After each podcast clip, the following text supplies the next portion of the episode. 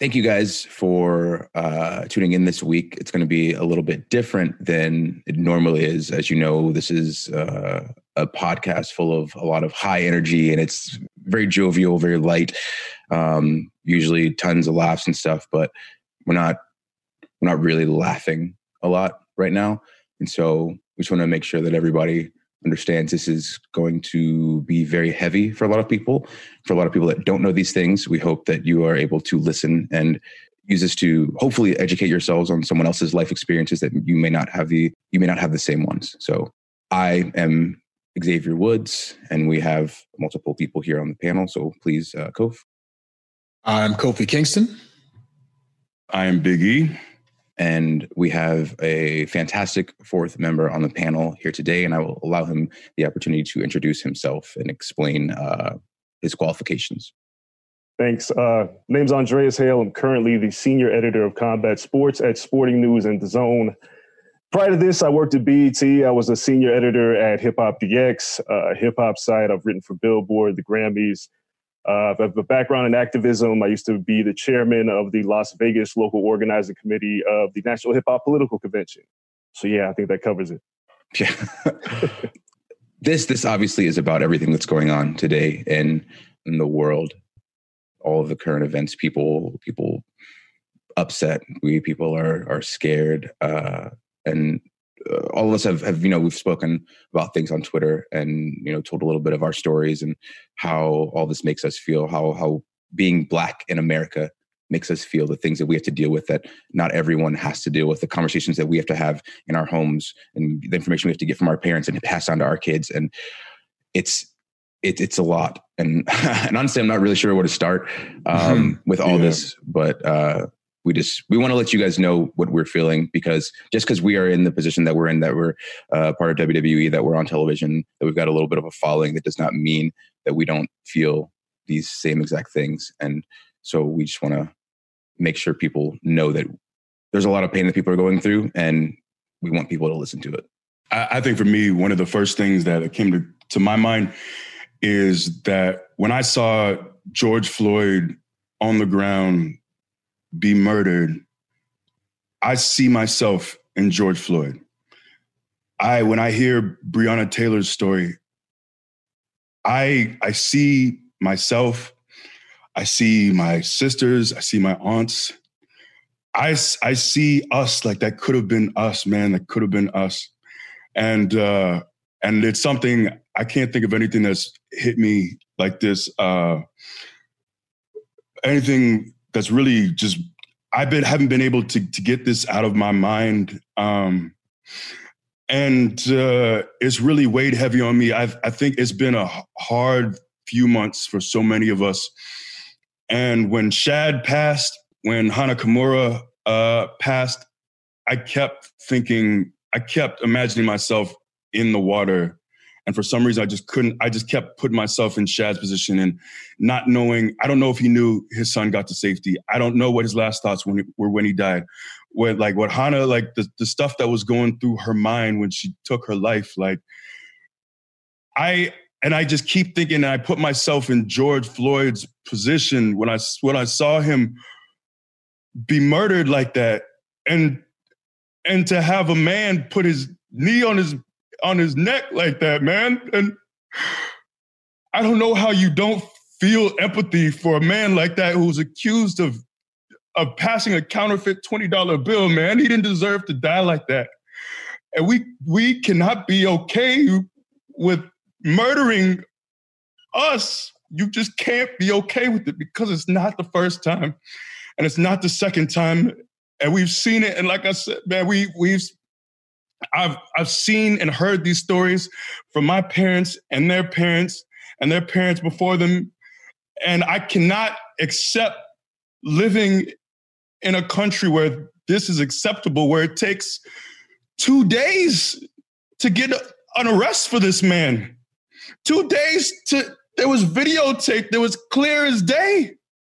How, that that bothers me. That hurts me to my very core, to my soul, that this is what it took of two days of anger and frustration and people saying that this has to be enough. This, I, how, how long can we allow this to happen? Just imagine a man having his his body weight, his knee on your neck until you die, until and you're calling for your mom, man. He had he had no one. What was he supposed to do? You know, so that I just I can't stop with with so many of these people that we're losing. I can't stop imagining myself in their shoes, in that position of, you know, this this man had a daughter, you know. He had people who loved him. He had people who who cared about him. Same thing with Ahmaud Arbery. Like we, you know, we just can't keep we can't just shrug our how long are we supposed to shrug our shoulders and say, damn, and move on about our day? So it's something that really it hit me in my chest it kept hitting me in my chest and it kept weighing on me. And I just feel like, you know, we were supposed to have a conversation. We are supposed to do some other things today, but uh, you know, I'm I'll say I'm really proud of you two brothers. I'm proud of y'all, the way y'all handle yourselves, the way y'all see the world, the way y'all see everything, because we all got on the same page with saying this. We got to uh, you know, put it, put those things on the back burner because this is something, man. And I don't even, I don't know if it's meant to change hearts or to preach. I don't know what it is, but maybe I just need this for me. Maybe I just need to have a conversation for me to not just bottle it up or send some tweets, but to actually just to talk, to have to have a conversation. Maybe this is just for me. Maybe it's for no one else. Maybe it's for me, but it's it's weighed heavy on me, man. It's just weighed real heavy on me. So that's that's kind of what's just been in my mind this last week and change. Yeah, yeah. I, I think uh, like E, you you hit the nail on the head, and I think uh, that's the scariest thing about all of these situations is that it could very well have been any of us. Seeing the video uh, of Ahmaud Arbery, like he was just going for a run in his neighborhood. I've recently just started running around in my neighborhood. You know what I'm saying? and to be trying to you're, you're doing something that where you're trying to become healthier you're trying to better yourself and here comes a car full of people and they just murder you in the street the fact that every time i go out by myself or i go out with my family in the back of my mind there's always a thought of man, what if am I going to be next? Is what if somebody pulls over and decides to to harm me in some way? What am I going to do? It's almost like, you know, I'll leave the house and have almost like a uh, like a, like a plan of action, you know, in the event that something might happen, and and we shouldn't have to live like that. No one should have to live like that, constantly looking over their shoulder in fear or or worry that harm may come you know? But the reality of the world that we live in today is that it is possible. And the fact that we've seen these images it hits but it's almost on a level of like gosh i can't like you you it, it, doesn't seem real. But today in this day and age seeing the videos that are going around on twitter of george floyd of ahmaud arbery of so many people it's it makes it very real to our generation. And it's scary, especially when you have kids. I, I saw uh, someone had a post, uh, Oos had a post, Jay, and um, he was condemning all of this. And somebody had written, like, oh, well, just make sure you raise your kids right and they shouldn't have to worry. In theory, that should be the case, but that has nothing to do with anything. You could be the best person in the world. You could you know be the the the, the best scholar you know or the, the the the best businessman just at the top of your class in whatever it is that you do. And the fact that you look a certain way will trigger somebody to pull up on you in a van with guns. You know it's just it's unconscionable but it is the reality it, it is a reality. And it's crazy to to say that you know so um, I think I think we're all in the same boat here, and I think it's very refreshing, in a sense, to see that so many people who are not African American coming to, you know, coming to the aid and and and really wanting to know what they can do. white America wants to know what they can do, you know, because I feel like these images specifically, like watching this, seeing the this with your own eyes and knowing that it's real and that it's actually happening and it's not hearsay. It's not, you know, a story that you heard from somebody else. This is actually happening. You are seeing it. It is being ingrained in your body, in your mind. You are witnessing what is happening. Seeing that makes it very real. And it's not just for us, you know, it's for anybody you know who, who witnesses it so yeah i mean i've i've i've gotten a lot of text and a lot of messages from specifically uh, my white friends who just want to know like what they can do. And i feel like this situation is just hitting a little bit differently. I feel like we're hopefully on the cusp of something turning around because we're not the only ones who have had enough you know? So it feel it feels good to have white america you know listening you know what I'm saying? As opposed to talking about the semantics of Kaepernick protesting and, and talking about it being about the flag and and you know what I'm saying? And and he's specifically saying, like, no, we're talking about police brutality and we want to bring attention to this issue. This is why I'm doing this. And people still want to talk about other stuff as opposed to the issue that's going on. So I feel like right now, at least more so uh, than in the past, you have a lot of people who are supportive, over, overly supportive, and and really reaching out and um, wanting to do something. Before I, I, let Andreas speak his mind too, I wanted to just add to go back a little bit and just add that uh, the reason I wanted uh, we talked and the reason I thought Andreas was was the perfect person to have this is not only his qualifications, but I've known uh, Andreas has been a friend to me for for years, and uh, he understands us too. So I don't want to just bring in um, an expert or someone from the outside, but he he's covered uh, Kofi Mania. He he he's a huge wrestling fan. Not just that, but he knows us and he understands us. So I just wanted to preface it by saying, like, we're not just bringing in, uh, you know, a, an activist or who's an expert, but he's a friend. And I've had so many of these conversations daily with Andreas, and he's really guided me with how I can help others, or even just having an ear to listen to.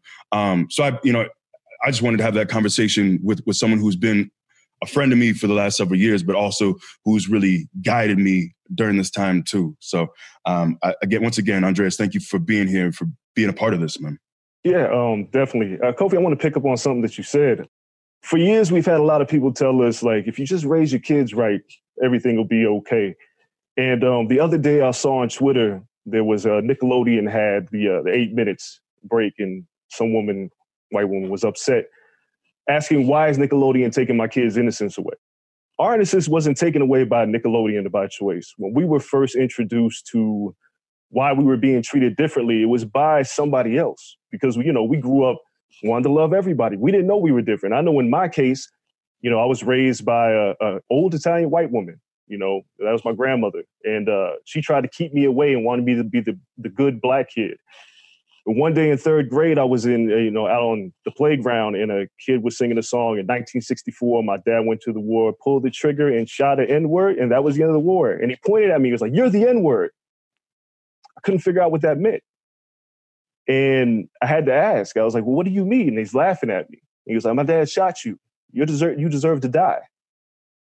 We don't like black people was taken aback. I went home and I asked my grandmother, I was like, well, what, what's wrong with me? She was like, well, there's nothing wrong with you. And I was like, no, there's something wrong. If somebody's identifying a difference, you know, this early in my life, this took away my innocence and, and guided me on this crusade because there's nothing wrong with us. You know, nobody, we didn't wake up mad. You know, Rodney King wasn't the first situation where black people were upset about racism and police brutality. This has been happening for years, but our innocence was taken away at such an early portion of our lives where we had to acknowledge that we were different, not because of us, because of how somebody else perceived us. So when we have kids, you know, I have a three year old daughter and I have a 14 year old nephew and nine year old niece, and they don't know anything about this until somebody tells them that they are different. And once they realize that they are different, now they're confused. And that's where the anger and frustration comes from. So I think this George Floyd situation is years of pent up frustration for us, seeing nothing happening to the people that are treating us differently just because of the color of our skin. Because we didn't ask for this. I never woke up and said, you know what? I'm black and I'm mad. I don't think any of us ever did that. I think somebody else has told us you're different because of the color of your skin and not because of who you are. And I know People have been misconstruing Martin Luther King quotes. They've been misconstruing what Kaepernick like the flag. No, man, it's like we don't want to be treated any differently. But I do want to say the one thing I want people to stop saying is that I'm colorblind. I do want you to see our cultural differences and acknowledge them and respect them. But I don't want you to treat me any differently. So I think when we look at this situation, when we talk about Black Lives Matter, and I'm sure all of us have looked at our Twitter thread and saw somebody try to all lives matter us, and it's like, yeah, but that house isn't on fire right now. Mm-hmm. All of these houses matter. Indeed, I agree. That house is on fire. Mm-hmm. And we mm-hmm. got to put that one out. And this has just become disproportionate of black men being killed on camera. Like Rodney King just got beat up on camera, which is crazy to say. He just got beat up. Yeah. Right. I've been watching people getting killed, dying, murdered, and no consequences or repercussions. So yeah, we're fed up. So I guess you know I'm, i appreciate being here, but it's like talking to you, gentlemen. It's like, what do we do next? And that's I think what we got to guide ourselves through is like, how do we handle these situations moving forward so they don't continue to happen? Right. I think one one thing that's that's so so telling is that you've seen people protesting all over the world and like kofi said you know i've had a bunch of friends a lot of them white just reach out and you know how are you doing how can i help um, but then there's like also an interesting thing to it where i have people that are that are white that i knew 10 15 years ago but we haven't spoken nothing bad happened but like people you don't talk to. So it, it feels weird to have people reach out with a, Hey, I'm feeling bad. How are you? And it's like, I don't, I, I'm, I feel like I'm, I'm we're, we're all carrying this. We have been carrying this since we were kids, but I feel like as much as I, I do love the compassion, I want people to listen and I want them to learn. There are some times where I, I myself don't know what to do. So I'm trying to also educate myself. I don't want to now have to also educate everyone else. Like we've already said these things we've explained these things but now that you know coronavirus was a thing and the world stopped and now the world sees it and now they protest it's like yes this doesn't feel different to me it feels the same as it happens every single time but people aren't listening at those times but now since they have to stop they have to slow down they have to watch the news they have to know what's going on now they see it and it's almost like i'm hearing so many things about people saying like i, I had no idea i had no idea like it, I love the compassion, but I don't understand how you didn't know. Like people have have been telling you, people have been telling everyone, and it's. I, I was doing something with a friend, and he said something that was very, very. Uh, I thought it was real strong. He said, "You know, I'm happy for all this. It's better late than never, but never late is better." And it, it hurts because, like you said, Kof talking about having kids. Before, when we have this fight and we learn about this fight and we have these talks in our home, Black families are independently having these talks with their children about how they have to be aware and be cautious and how they can't wear certain clothes about how you can't wear black hoodies with the hood up because someone might think that you're trying to steal something you can't walk around in this area and have this color skin because people will think that you're going to steal their purses or, or, jump into their cars there wasn't a meeting where someone told all black families, hey, we have to make sure we talk to our kids about this and this and this. That's happening independently in all black homes across America. And so for people to come out and say, oh, there can't be a problem. Look at these numbers. Look at these numbers. There's no problem. If there wasn't a problem, people wouldn't be doing this independent of themselves. And the, the issue that I have is I don't know how to change the conversation that's happening in other homes to make it so that we have to have these survival conversations in ours. And we we talked a little bit about yeah, we we try to use our our voice for for good and try to make sure people know uh, how how we feel about certain things because people might be feeling the same way and it might help them.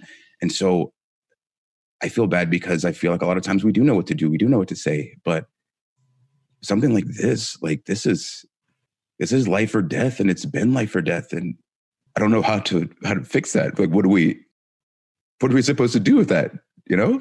Yeah i'll say too i mean you you know we had um i think both of you guys had mentioned the numbers right? And uh a lot of times the argument that people will bring to the table is like well you know uh there's uh white people being killed too but it's just not being seen or this is the actual numbers and these are the statistics because white people are being killed in the same you know uh, in the same amount or, or, or even more so than black people and giving me like these numbers.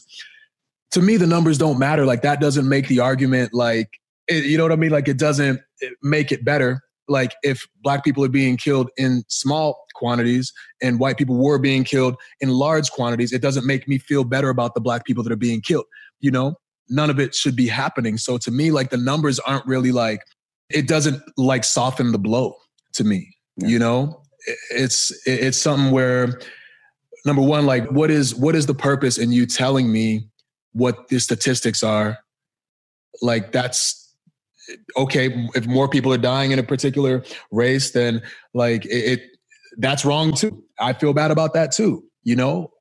But it doesn't don't don't bring that to me as like an argument or like a debate. Like it's not you know what i mean? Like i'm not trying to like have these like these these debates. You know what i'm saying? Like i don't know. It's just um it's all it's it's all it's all bad. So let's do what we can to fix it even if it's one step at a time. You know what I'm saying? Like we're trying to fix what's happening here. Like you said, Andreas, with the this house is burning right now. Let's put out this fire. Maybe there'll be another fire burning somewhere else. We'll all go help and put out that fire. But let's not don't don't tell me not to put the fire out. You know. And uh, why yeah. I don't understand why people feel like you can't be upset about more than one thing at a time. Right. Like for for someone to say Black Lives Matter, then bam, right after All Lives Matter, you need to make sure all lives matter. Like if you're worried about all lives, yes, then just agree. Black lives matter. This is this is the issue. This that we're worried about that we're trying to change. So if you're trying to say that, oh well, like this is happening over here, okay, well, be mad about it. Be out here, say something, stand up with us. If you're if you're upset too and you're hurting too, stand up with us. Don't try to say that you're hurt or you're hurt that now has shown itself because we hurt. Something hurt us and we explained it, said it, and so now you're trying to to, to dissolve ours because you have pain too. No, the pain can come together. And that's just unity so that we can do what we can to come together and get stuff changed and get things done. For me, I don't have all the answers, but what I'm asking for at a very minimum is empathy. It, it hurt me to see in Buffalo an elderly man be shoved to the ground. That man was white. He didn't look like me, but it hurt because I could mm-hmm. see my grandfather. I could see people that I loved and respected. I could see I might never cross this man's path or anyone who looks like him, but I see a man who needs, I see a frail man being shoved to the ground. I hear his head hit the ground. I hear his skull bounce off the concrete and blood ooze out of his ears by police. And, and how does that, how do you not have the empathy to understand the kind of pain that people are going through? How do you not have empathy to think that that could be you, that you might be young now, but you can be old and frail, and you would hope that someone would have enough care in the world to, uh, someone that, that is vowed to protect and serve you, to not treat you as if your life has no meaning. That is, I don't have all the, I'm not asking for everyone to necessarily be an activist or to run uh, in their local government, but I'm asking you to start with empathy. I'm asking you to understand what we're feeling. I'm asking you when you see a man be murdered on the street like a dog, and I keep thinking like a dog, but I wouldn't even say a dog because there's so many people who don't give a damn about George Floyd dying in the street. But they, if that was a Saint Bernard, being killed, that's a grotesque image. Imagine if that was a dog. Imagine the people who don't care about George Floyd dying, but would be outraged about a cop kneeling on a dog's neck for nearly nine minutes and killing that dog. So I don't even say like a dog. Worse than a dog, something below that. To see a man be murdered like that, to hear Breonna Taylor, imagine past midnight, she's in her bed, and a no, there's a, a no knock a warrant. They they use a battering ram to knock down her door past midnight. She's in bed for, for a man that was already in custody and she was shot to death in her own bed. An EMT, someone during a pandemic that we were relying on to save lives. I'm asking you to just start with empathy. Just start with empathy. Just imagine that's you. Imagine that's someone you love.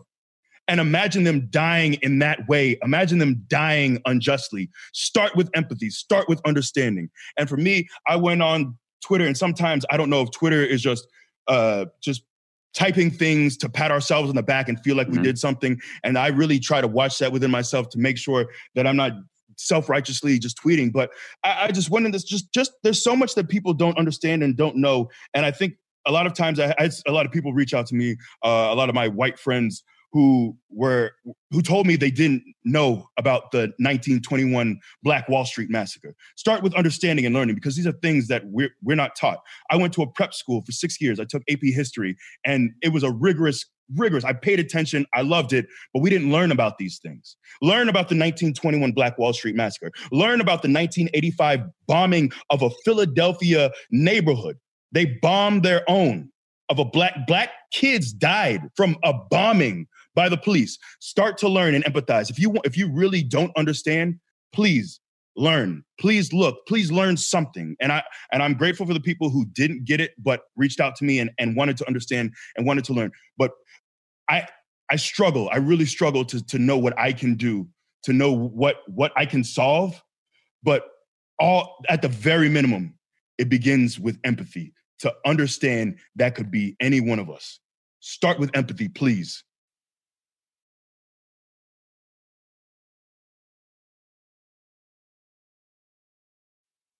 I think um, I want to pull it back a little bit because yeah, I talked to you about this a lot because I don't think you and you guys realize how significant Kofi you winning the title was at WrestleMania, and I want to pull this back a little bit because we cried. There was a lot of visceral tears that night because for years our stories have never mattered in pro wrestling. For years, a lot of people didn't even know who our stories were. Like my job as a as a reporter is to tell our stories from our perspective. Um, covering boxing and MMA and pro wrestling, I often see a lot of journalists tell the story of like he fought his way out of poverty to become the world champion. That's not all of our stories. And there's an inherent fear of African Americans because the stories aren't told properly. And when representation matters, it doesn't just matter to us as Black people, it matters to the rest of the world as well, so they can see that, yeah, we're not just bucks and we're not just violent people. Like we have dimensions. So when I see you brothers on TV having fun and having a good time, it is something totally different than what I grew up with watching pro wrestling. I remember sitting with my grandmother and I saw the Nation of Domination. And this is when I started really becoming well versed in Black history. And I saw Faarooq throw up the fist, and I was like, yeah. And my grandmother said, boo. And I was so confused. How are you booing Black pride? And at that moment, I realized, like, wow, a lot of stories, a lot of people don't understand these stories and who we are. So the moment that the Kofi Mania thing started happening, people were getting behind it, and all people were getting behind it, not just because you deserved it, but for once, I saw somebody that looked like me, that acted like me, that knew how to have fun. Like for years, I've covered Comic Con, Sundance, I've been to E3. I'm a gamer, I'm a nerd. I see that in you guys. And what you guys represent is the dimensions of Black is Beautiful. So when you won that title and you, you gentlemen jumped in the ring and your kids in the ring and celebrating, for once I saw us happy. Nothing else mattered. And I shed a few tears. My boy shed a few tears. Our friend Cass shed tears. We cried because that was the moment where I felt like we mattered. And then, the, uh, then I saw the rest of the world saw that we mattered. And when I put together that video, you remember, I, I started calling together clips from across the world of people celebrating this victory because it wasn't just Black people. We deserve it. Like we deserve these opportunities. We deserve to not be scared. We deserve to not to be portrayed as the bad guy. We deserve this moment and for the rest of the world to see us that we're not threatening. Like we we we're sad, we have tears too. You know, and and kind of diverting a little bit is like I started the thread when I met racism on Twitter because I wanted people to see that we had we are just like you. We hurt. We are in pain as well. So it's it's when the house is on fire, it's like, guess what? Your house is probably next if you don't put this one out. Mm-hmm. Like you have to help put out our fire mm-hmm. and everybody else's fire because it's just not fair it's not fair what's happening. And Xavier, I wanted to push the story forward. It's like, well, what can we do? And education is the key because we talk about, you know, Black Wall Street, we talk about these situations, but we got to learn the legal system as well. It's very key for us to get out there and understand what a second degree murder charge is or what a first degree murder charge is, what that entails, so we can temper our expectations when these things go to trial. You know, I think it's like a football team the the protest of the offensive line, which pushes the conversation forward. But you need a quarterback, you need a offensive coordinator, you need a head coach, you need people who are judges, you need people who are attorneys, law enforcement that looks like us that police our neighborhoods. You need people that tell our stories. I need you guys out there having a good time, showing that we're different because the only way that this is going to change is if it changes on multiple fronts. Because people say, I'm not going to protest, doesn't change anything. No, it just kind of starts the conversation. So how do we continue that conversation? And when you guys use your platforms to voice your your pain, but E, when you're using your platform, throwing things about, you know, the civil rights era that people just don't know. There, I, I was so surprised at how many white people just didn't know our history because it's it's it's not really taught in school like that. Like Black Panther, it's a footnote. Yeah, it's confusing because we learn like what is it in uh, 1492? Columbus sailed the ocean blue and found America, and it's like what? Like we're learning that that didn't even that didn't even really happen but all of this stuff that's part of our actual history and tells us why society is currently the way that it is is all there but it's not something that gets a spotlight. It's not something that that you get to learn in school. And i just i don't understand why. And so i've uh when i, I hope that there's there's with all of the different ways to document things now especially in this day and age with with cell phones and with being able to you know people have the cloud and they can put memos. And i i i hope that when this is done history explains it in the way that it actually occurred yeah man i i think it starts because it's the reason we don't have these conversations is because they're uncomfortable yeah i don't i don't want to be sitting here crying thinking about a man being murdered, but it's uncomfortable. And I think a lot of times we we want to put this band-aid over these situations and we want to talk about, you know, we we often get these this rhetoric that uh uh stop making it about race, stop pulling uh of the race card. But let's talk about race. Let's pull up the rug. Let's have these conversations. Let's continue to have these conversations. I think there, you know, there's I found a silver lining in this. And we're at over a week later and we're still talking we're still having these conversations and i think we still need to have honest conversations and not uh, whitewash our history not um, you know off, i think what we often learn about black history is that we had slavery and we had the civil rights movement and that that's about it you know there are things that happen in between. Um, some of us learn about jim crow. Some of us learn about reconstruction. Uh, some of us you know it's interesting to hear like when andreas talks about uh, the nation of domination uh, being demonized by some and being booed by some it, it's really interesting to me the way the black panthers are, are portrayed. Because you learn like free breakfast programs are because of the black panthers. They did a lot of great work. And then you if you know we don't we're not taught about COINTELPRO. We're not taught about the fact that the FBI tried to destroy these black organizations that were attempting to to aid their community to provide free breakfast and, and to have all these programs we're not taught these things so you know there, there's so many there's so much to black history to our black experience in america that we don't know and for me like Andreas said i think it really starts with education with learning more um, with being empathetic towards these things and, and trying to I, see a lot of the comments that I see, and I, have seen a lot of positive, but the comments that I see that are negative uh, mostly come from a place of ignorance. You don't understand our history. You don't understand that uh, this is one straw, and underneath are a thousand more. Uh, Andreas suggested uh, "Let It Fall" on Netflix, which I watched, and it's about the LA riots. And Rodney King set off uh, these massive riots in LA, but it wasn't just Rodney King. It was Latasha Harlins, being killed and eh, on tape.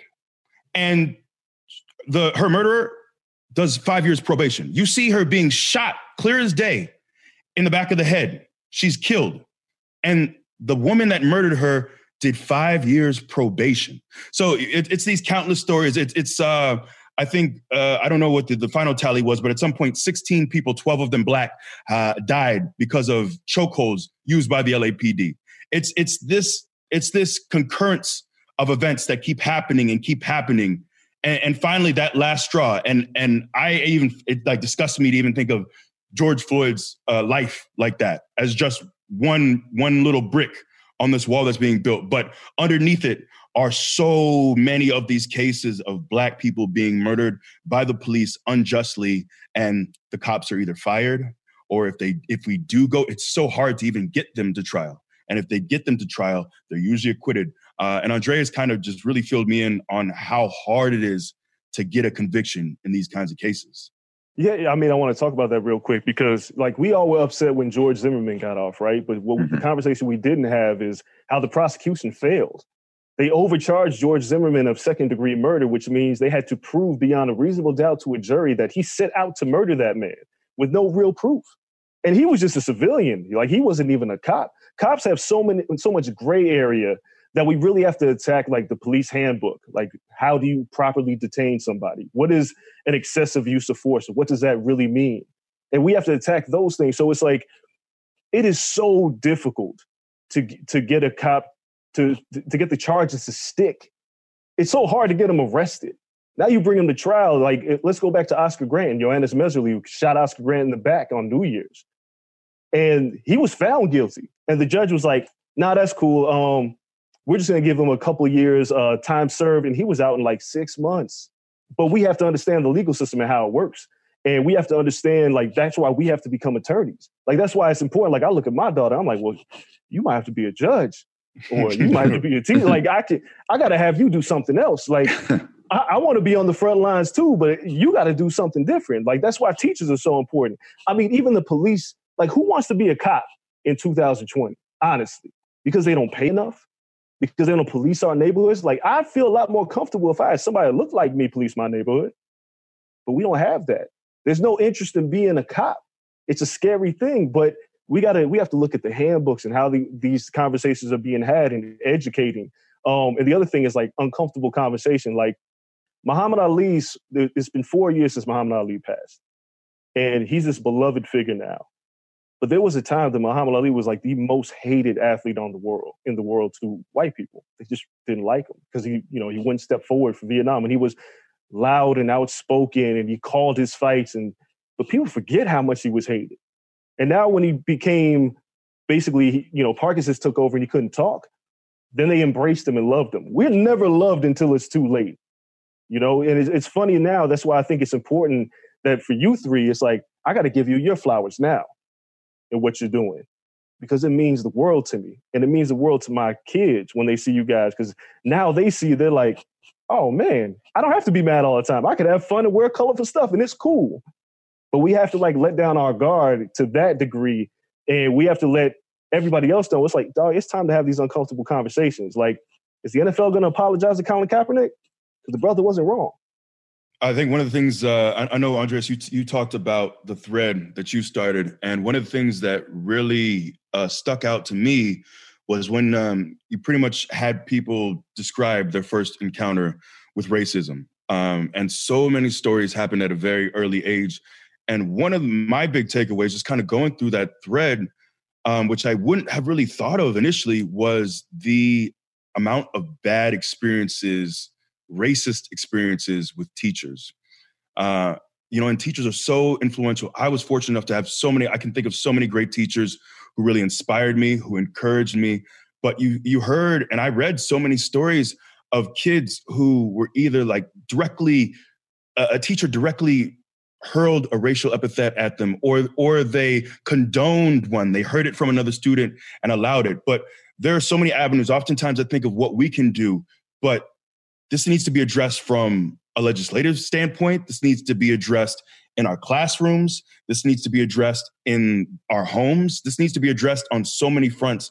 And it just really, you know, I don't have kids, but it, it truly bothered me to know that so many of these black parents were dropping their kids off at school at, at young ages. I'm talking so many stories of kids who were seven and eight, and they had an encounter with a, a teacher who was racist or who condoned racism. And I wonder how many times this happens. Um, and after we actually had this conversation, and, and I forgot about this, but when I was in in elementary school, we had a program called Gifted, and it was for the kids who tested well, who did well, and you got to be put in more accelerated classes. And I, I tested in the the category to be in Gifted. I should have been it automatic, been in it automatically, a no brainer. But uh, for some reason, the teachers there or whoever uh, was in charge decided that I wasn't going to be in it. And it took my mom coming down to that school and fighting to say, no, my son will be in this program because he deserves it. He's qualified for it.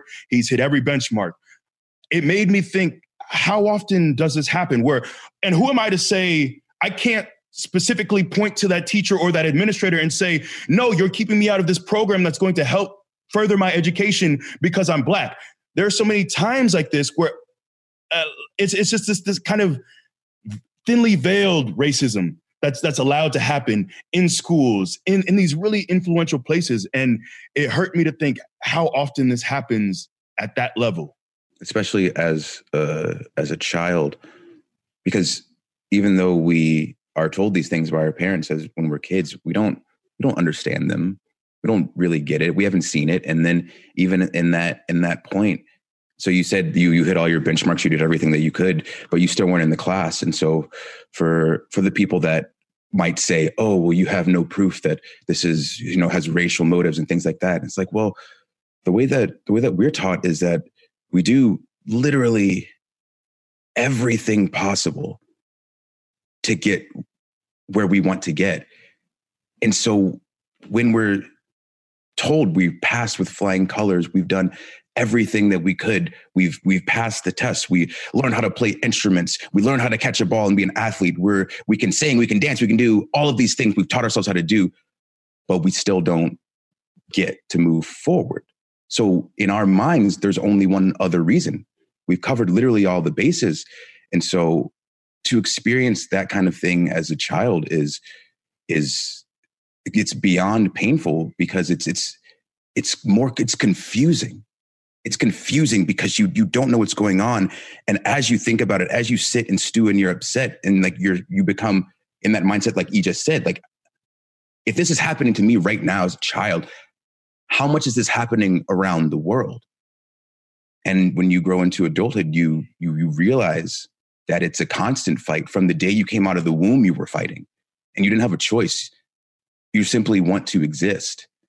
And when you're sharing a country with with a where there are a group of people who who may not want you to exist purely because you do, it uh, it hurts a lot. I remember when uh, so when I was a kid, the first time that somebody threw a racial slur at me, uh, couldn't have been more than like nine or ten. And my mom had told me, you know, if anybody ever calls you this, you have to tell me. You have to tell me. Um, and to me, still not not knowing, but I knew like this is a the N word. This is a this is a word that I will not be called. And so obviously as a child, he said it to me. I jumped on him. Our friends like pulled us apart. We both went home. And I remember I remember I went and told my mom and she was cooking and she immediately dropped everything that she was doing. And she said, Tell me everything. Come to me and tell me everything. Because she knew that I was hurt. She knew that I was upset. She knew that I didn't understand why this happened and she walked me over to his house. He lived in the same neighborhood, and um, went to the door. And his mom answered, and she told his mom that our that we'd gotten in a fight, and his mom didn't know why. So we went into their house, and my mom explained why uh, the fight occurred, and um, this was this was very strange for me because it was a day that I learned that people can say things that really, really hurt me that they don't even understand. But then it was also the same day that I learned that sometimes, even if someone hurts you, compassion might be uh, an answer. It might be an option. And they they agreed that for the next seven days, we would walk to school together and we would be together in the same room at all times. And uh, maybe like day four, he's playing Mortal Kombat on the Super Nintendo, you know, and then he watches, he's seen me watch him play and he looks at me and he says, Hey, do you, do you want to play? And after that, we, we actually became best friends. And so, uh, in that, in that first 24 hour period, I, I was just, I was so, I was so angry and just hurt. And I didn't understand why she was doing this. And I realized that she'd been there before. And and she she reacted uh, how she reacted and knew that maybe if she tried this, it would be a little a little bit easier for me to deal with. And I, and I don't know I keep saying this. I'm so sorry. I'm saying, uh, I, I don't understand how people have the strength to make these decisions for their kids and uh, when to teach them this and how to how to protect them from this. And i'm i'm sorry.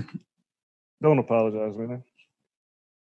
Like i said I'm, I'm the one person here who doesn't have kids but i know it's something we've texted about but i can't really even fathom the kind of conversations that the three of y'all are having or i don't know if you're waiting to have about what's happening in our country right now. But uh, that's that's something that I couldn't imagine doing right now. I think um, you know. So Woods, you hit on um, uh, a, a very important word in what you were saying in terms of being confused. That the situation is very confusing. For me, I don't know how I am going to have these conversations with my kids.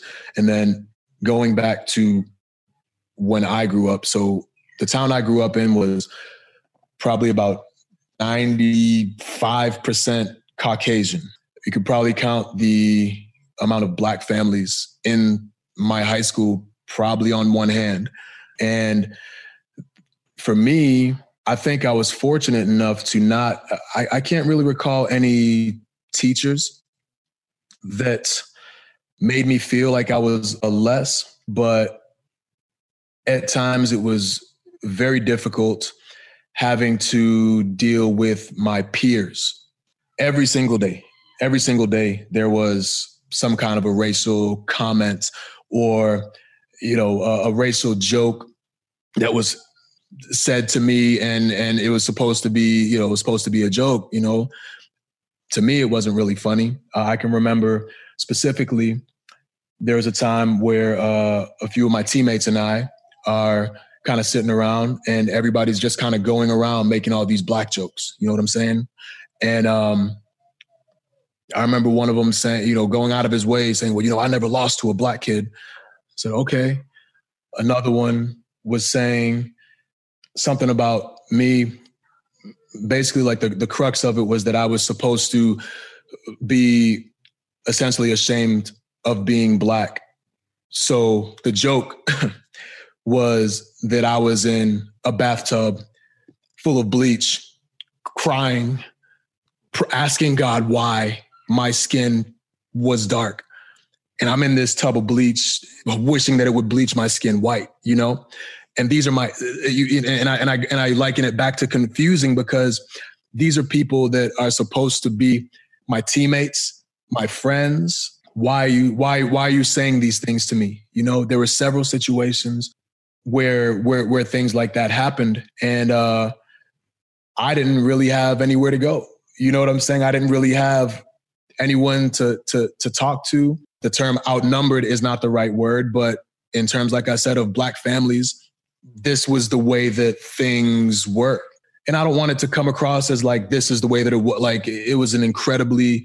There are certain schools or or situations where people deal with a lot more. I I, I guess more like violent and and heavier racial situations than I dealt with.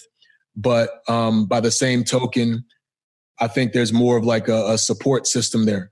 You know, so for me, uh, as a father now, I'm always just kind of like just kind of listening to what my kids have to say when they're playing with people, just listening to what those interactions are like to see if they're experiencing any of what I, you know what I mean? Like what I experience, so I can kind of guide them in that sense. And it's a very, it's just peculiar, you know, it's, to, to, you don't, you don't want to project your experience on your children, which I'm sure, you know, and I don't want to make assumptions about your situation, Woods, but the fact that your mom didn't tell you about any of that until you were nine, you know, uh, and came to her with it, you know what I'm saying?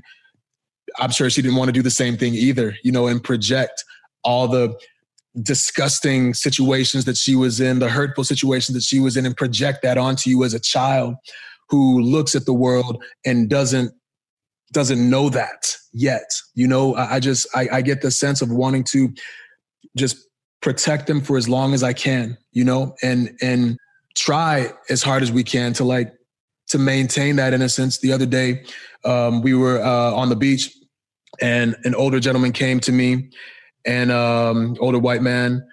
Uh, we were in California. I guess he was from Jersey or something like that. But he was just like, "Man, this is this is beautiful, isn't it?" Just looking at the kids, and looking at them all just playing together, all different races and ethnicities on the beach playing together without a care in the world you know? And uh, we're just sitting there talking about the the way they're, they're in this little bubble you know? They're in this bubble where everything is the way that it's su- supposed to be. You're not supposed to have to worry about somebody being less or, or, or making you feel like you're less because of the color of your skin. You're supposed to be on the beach playing and jumping in the waves and interacting and having fun as kids should do with kids and the reality of the matter is that just a few miles down the road in Los Angeles, there riots going on and a lot of hate being spewed and, and obviously across the whole nation. But yeah, I think for again going back to me and like in, in high school, it's just I don't know how I got to this point, you know, because I look back at it now and uh it angers me and it angered me then. I never lashed out. I never I never I feel like there's a lot of people who who who don't know what to do with their aggression because they see all these things happening, and then they go out and do so, something that will get them in trouble. But you know, you, you shouldn't go out and do the wrong thing and you get penalized for that. But what about the bigger picture and, and the reasoning behind why people are acting a certain way? You know, I, I just look at myself and I just feel so fortunate that I, I, I was able to to to to block all of that out, you know, and and get to this point now. But not everybody is in that situation.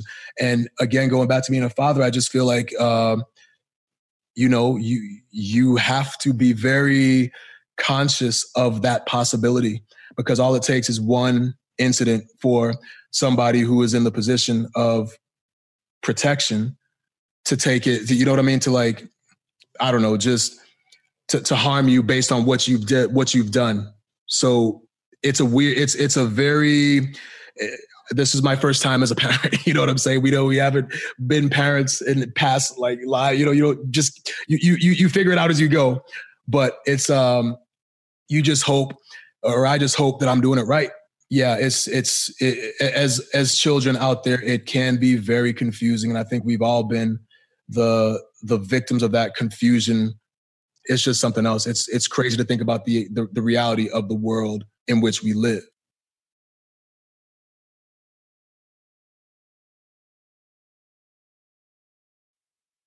I think the the thing that we've got kind of all hit on the head here is like hate is a taught language. None of us are born to hate. Our kids are born to love, and we got to stop teaching hate. And the people that have done us wrong or have done our kids wrong, like I looked my nephew's 14 and I, I, I ask I ask myself every day is like, do I take his innocence away or do I wait for the world to take it away from him? And I'm trying to find that proper moment to sit down and have these conversations with him. And the movie The Hate You Give, it came out and I was like, you know what? I want you to watch this movie. And he just broke down in tears like five minutes into the movie. He's like, I don't want to see any more black people dying. And that hit me really hard because I didn't think that he was paying attention. But he is. And the language of hate was taught to him by one of his friends that said something crazy to him. And all that comes from somebody else, which is a parent that teaches their kids that they're better or they're worse than somebody else. And I think it's up to us to spread the language of love and acceptance and making sure that we are perceived as everybody else. Like, we're cool too. We can have fun too. Our kids will love you if you love them. Like, I remember a situation when I was a kid a white kid came over my house and he said he didn't have any toys. So I gave him a bunch of my toys. And uh, his mother came over and talked to my grandmother, who she was thoroughly surprised that my grandmother was this white woman. And she said, uh, I didn't know a black kid could be so kind. And I was like, wow. You know, as, as, as a nine year old, I was like, excuse me, what? Yeah. And my grandmother was like, well, get the hell out of my house. Right. Um, another thing is, and I think we've all dealt with this, is that I've been told, and I think I'm sure all of us have experienced this, like you're the good black friend, right? You're mm-hmm. the good. You're not and like I, the other ones. And right. my my you know, I always tell people like, well, you need to meet more black people because there's so many black people that just like me. We're all good ones. Mm-hmm. you know, and we have to teach that. It's like it's a language of love. And, yeah. you know, I'm not the good black friend because I'm just as mad as those cats on the street that are protesting with their fists up and protesting for their lives. And I'm just as mad as them. So don't look at me as any different from them. I, I harbor the same passion as them. I'm not the good black one. We're all good black ones. Mm-hmm. I think as long as we can continue to project that energy, that'll help the future because look, some people are just too far gone. But we have to recognize our allies and those who do care and those who do want to learn. And I see too much on social media of, of cancel culture, like cancel this dude because he said this. But I've seen a lot of guys that mean well, guys and girls that mean well and just don't understand. So I think it's our job to kind of like bring them in and is like, well, look, sit them down and have this conversation and say, look, man, this is this is how it should be. Like, I understand what you're trying to say with this all lives matters thing, but here's my perspective. And since you consider me one of the good black ones, I want to listen, I want you to listen to this good black perspective on this. Mm-hmm. And join me in this. And that way you can teach your kids not to kill my kids one day. Because I think that's what it's all about. Yeah. At the end of the day, like I don't want your kids killing my kids. And I want our kids to all love, love each other. And I don't want to see another cop standing on a man's neck. I don't want to see another person getting beat down.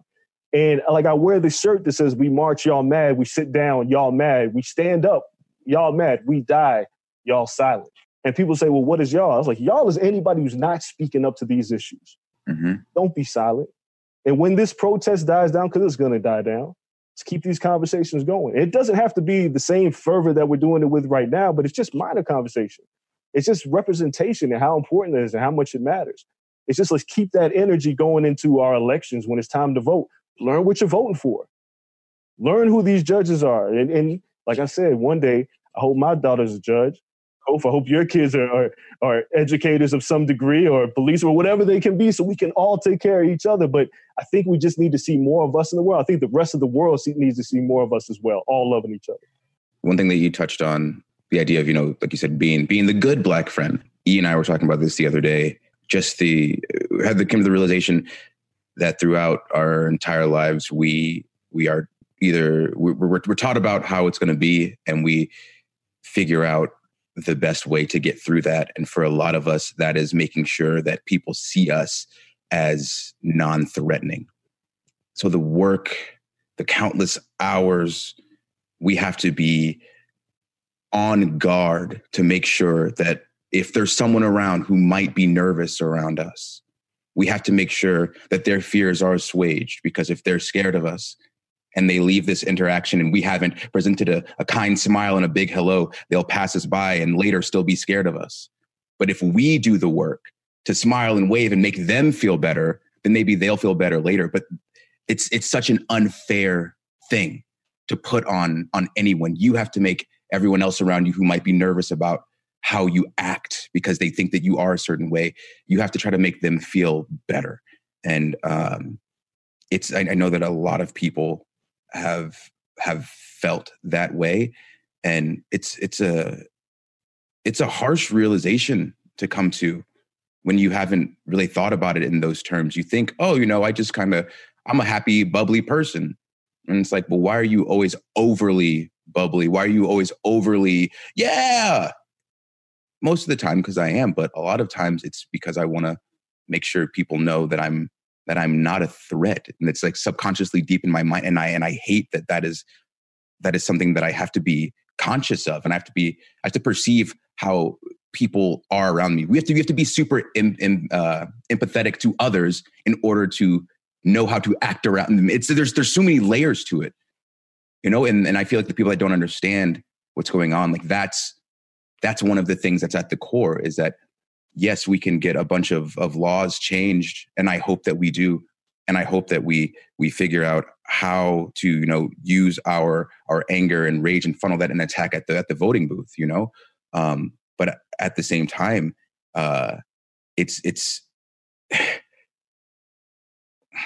it's so much harder because things have to fundamentally change in people's minds across the world, you know. Um, and it's it's just a heavy, it's just a heavy thing to to put on anybody's shoulders. Yeah, I mean, I'll say too, and I, I kind of mentioned it before, but you saying that people have to change across the world, honestly, uh, and we talked about this in text. Um, this situation now is is just hitting differently than it has in the past and I, i'm just i feel like i just i'm i'm so i have more hope now based on the actions of people that have approached me based on the action that I've seen on Twitter and people, you know, uh, on Instagram. Just really, it, it feels like this could. This is the closest thing I've seen to being the beginning of that that change. So I, I think at the for, for me, as far as like the light at the end of the tunnel, I don't know. I'm sure that this has ha- kind of happened before in some way, shape, or form, and people have gotten on the same page, and then for whatever reason, it kind of dissipates and devolves back into the state that it was in. But I just really feel now, uh, again, like now more than ever, that that this is the start of of something, you know, and it's a it's a shame that things had to get this extreme and I didn't even take that into consideration. You mentioned earlier about the fact that the world was forced to slow down because of the pandemic. If the world was going on the way that it normally has been, and, and we weren't having to shelter in home and we weren't having to be inside and we weren't having to not be at work or, you know, not having, we, we had our sports available, we had things to do, would we have had the focus that we have now to be able to focus on this issue?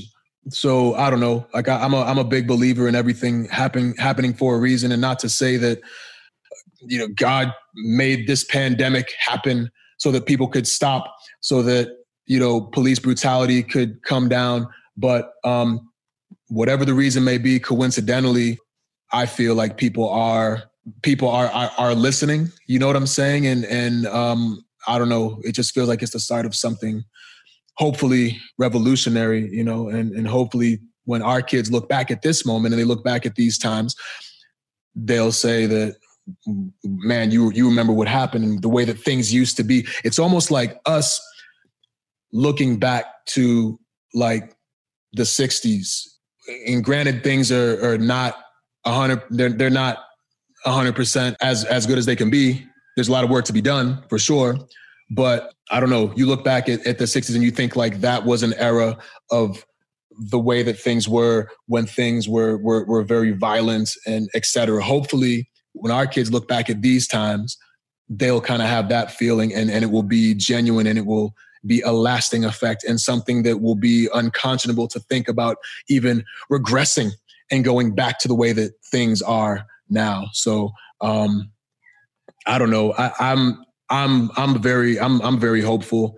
Um, I just feel like this the the energy just feels different, you know, and I can't really I can't really explain it. I just feel like instinctually and instinctively in my gut and my my intuition, it just this situation now just feels very very different than anything that's happened, at least that we've lived through uh, in, in, our lives. So, right. I mean, I, am with Andreas completely on um, continuing to have these conversations. Mm-hmm. Uh, I think we need to be honest with ourselves, and that extends to to me as well. Like, what what can we do? Um, are we lending our voice in a way that matters? Are we not just you know tweeting to pat ourselves on the back? But um, what will our activism, what will our voice look like in a month, in two months? Um, what will we continue to do? Uh, and also continuing to make sure that that we don't miss out on on filling these gaps, like continuing to uh, to protest for Breonna Taylor until she gets justice, and and just the the litany of of people who have been slain by the police um, unjustly, continuing to fight for them, continuing to do our part in whatever um, ways we can, and and to make sure, man, let's take care of our black men, our black women, our, our, black trans men and women who are being mm-hmm. killed, um, who are often overlooked. Let's continue mm-hmm. to to look inside of ourselves, to to be honest with ourselves, um, continue to to be empathetic as well. Uh, and once again, uh, I want to thank Andreas for. Uh, guiding me, there's a lot I knew, and uh, he's really helped me see a certain perspective and, and, kind of fill different gaps with with my understanding of the situation. But I, I, I really feel that these conversations are so important, man. To me, um, we wanted to have some fun with what we were going to record before, but I struggle to find any. If this isn't important to us, if this doesn't move us, if this doesn't shake us to our very core, then to me, nothing else is important. Nothing else matters. If this, uh, we talk about civil rights, but it's it's. I forgot where I heard this or where I borrowed this from, but it's human rights It's human rights. The same empathy that I would want for, for someone who looks like me. I, I hope for for my female friends, for for my gay and lesbian friends. I want to to have that same empathy. It's it's human rights. That's that's the conversation, and I hope we continue. And I hope it's not uh, short lived in, in, this moment of anger and outrage. That we continue to have these talks. That we continue to be empathetic and, and to continue to progress this movement. I, I wanted to say one thing is that um, I know you three have asked, you know, what do I do next? But I think what you're doing right now is so important because when has this conversation ever been had on this platform, this kind of a platform? You know, to an audience like what you guys have done thus far to bring joy into so many people's lives, and then now we're taking a break to have these hard conversations that other people are just unwilling to have.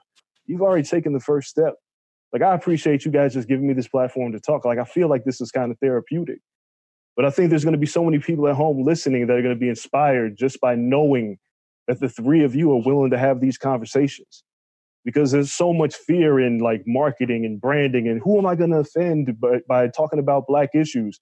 The fact that you guys are doing this means the world to me. It really does. And I think there's so many people out there that are going to agree with that because, you know, we need it. We need this therapy. You know, if, if we're not going to get therapy, we need to have it with each other.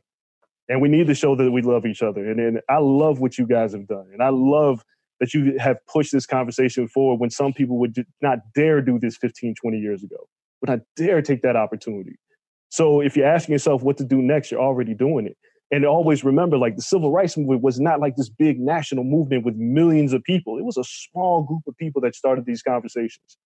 The marches were big, but the minds that started it, there was not too many of them. And you three just doing this, I mean, look, man, I'm not saying starting a revolution already, but damn it, we're starting, we're, getting it started, at least moving the conversation forward to another audience. Thanks, man. Yeah. Thank you, man. I think I think all three y'all, man. This is like like Andrea said. This has been yeah. therapeutic. I needed yeah. this. I needed it. If no one else needed it, I needed it. I'll agree with you. I feel like I mean, like we're already aware. We're this is a very, like you said many times, uncomfortable conversation to have, and I feel like I've been having it for like the past, I don't know, forever. uh, but definitely like the last 72 hours has been a lot of phone conversations, two, three hours long, going through this and talking about it again. And and just just crying and uh, just like an overall legitimate exhaustion from from feeling all of this. And uh I think uh, Andreas, uh, you're 100% correct, and I'm glad that you were here to be able to talk to us about all of this because I feel like my thoughts. I get completely scatterbrained in the middle of talking about this, and I go a million different directions. And I feel like I'm I'm not eloquent and can't get the point across. So I'm I'm glad that you three are here to be able to you know get those things across because it's it's important that we have people that are able to do that, um, especially right now. So Andreas, thank you so much. Yeah, thank you, man. Thank you. I know I was I usually bristle at the you know a conversation like this about dropping socials, but I do want uh, Andreas has been doing some great work uh, on Twitter. So Andreas, uh, where can we find you? You can find me at, at Andreas Hale. I also host a, a, podcast with my good friend Kel Dansby on combat sports, pro wrestling, boxing, MMA called the Corner Podcast. Um, but yeah, everything's at Andreas Hale, and you can find me rabble rousing, talking about everything else, because that's just what we do. All right. Well, thank you for for being on, and everybody, make sure you check him out uh, wherever he is. You you know our socials and all that stuff, and if you want to interact or I don't know conversations are going on, just try to stay safe out there and talk to your friends, talk to your families, and uh, keep the conversation going.